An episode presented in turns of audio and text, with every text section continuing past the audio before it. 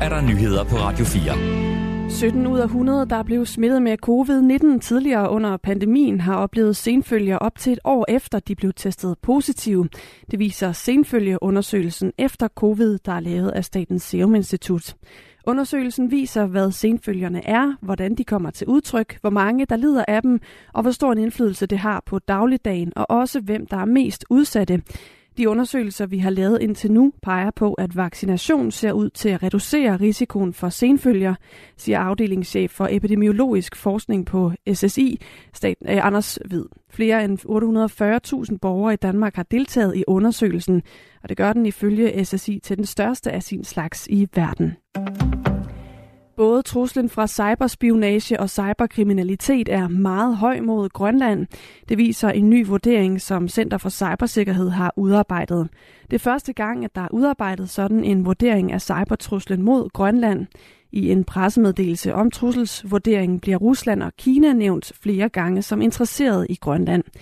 Grønland har en helt central rolle i Arktis. Cyberspionage er desværre et middel, som både Rusland og Kina kan anvende til at fremme deres handlemuligheder og interesser i området, potentielt på bekostning af grønlandske interesser, siger fungerende forsvarsminister Troels Lund Poulsen.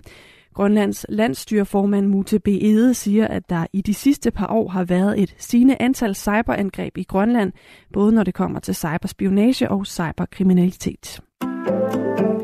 Provokunstneren Ibi Pibi Orup Hedegaard har valgt at anke sin dom. I sidste uge tilstod hun herværk begået mod et Asger Jorn maleri, og i dag har retten i Viborg afgjort, at hun skal idømmes halvandet års fængsel.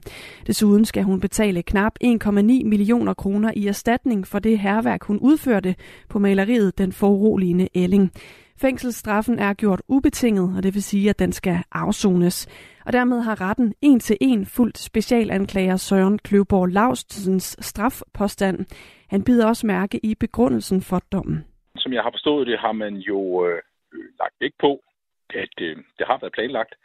Og det er selvfølgelig en øh, skærpende omstændighed, at man det ikke er en, en pludselig indskydelse, man har fået, men man har øh, gennem nogle dage planlagt, det her det skulle ske. Man sætter sågar en mere eller mindre en pressemeddelelse ud, at man nu tænker, påtænker at lave den her handling, og får det optaget og lagt ud på nettet efterfølgende. Det har selvfølgelig en stærk skærpende betydning.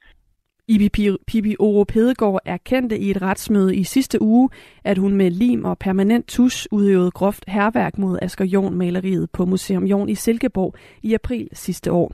Men hun havde selv håbet på en anden dom, siger hun til Radio 4. Det skal ikke være nogen hemmelighed. Halvanden år, der er man jo valgt at følge anklagemyndighedens øh, påstand til, til øh, ja, en til en nærmest ikke.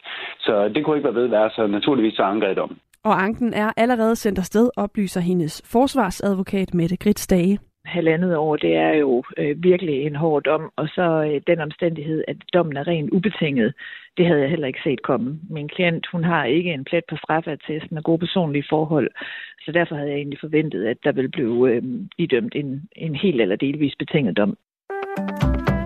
Her til eftermiddag har der været en brand ved Svanemøllen station i København, og det betyder færre S-tog eller aflysninger på fem ud af syv linjer.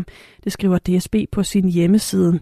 Hovedstadens beredskab skriver på Twitter, at man blev kaldt ud til røgudvikling fra en transformatorstation.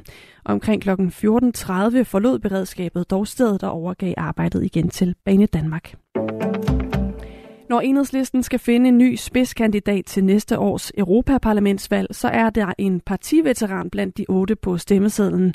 For tidligere folketingsmedlem og nuværende rådmand for klima og miljø i Aalborg Kommune, Per Clausen, kommer nemlig til at stille op til rollen. Det fremgår en opstillingsliste til næste års EU-valg på partiets hjemmeside. Per Clausen sad i Folketinget for enhedslisten fra 2005 til 2015 og var i en periode partiets gruppeformand. Han var også en overgang EU-ordfører og medlem af Folketingets præsidium. Siden 2014 har han siddet i Aalborg Byråd, hvor han desuden siden 2018 har været rådmand for klima og miljø. Samtidig er Per Clausen også medlem af enhedslistens hovedbestyrelse. I aften og i nat får vi mest skyet vejr med regn mange steder. Temperaturer ned mellem 5 og 8 grader, og så får vi en frisk vind til cooling fra sydvest. Det var nyhederne på Radio 4 kl. 17. De var læst redigeret af mig. Jeg hedder Anne Philipsen.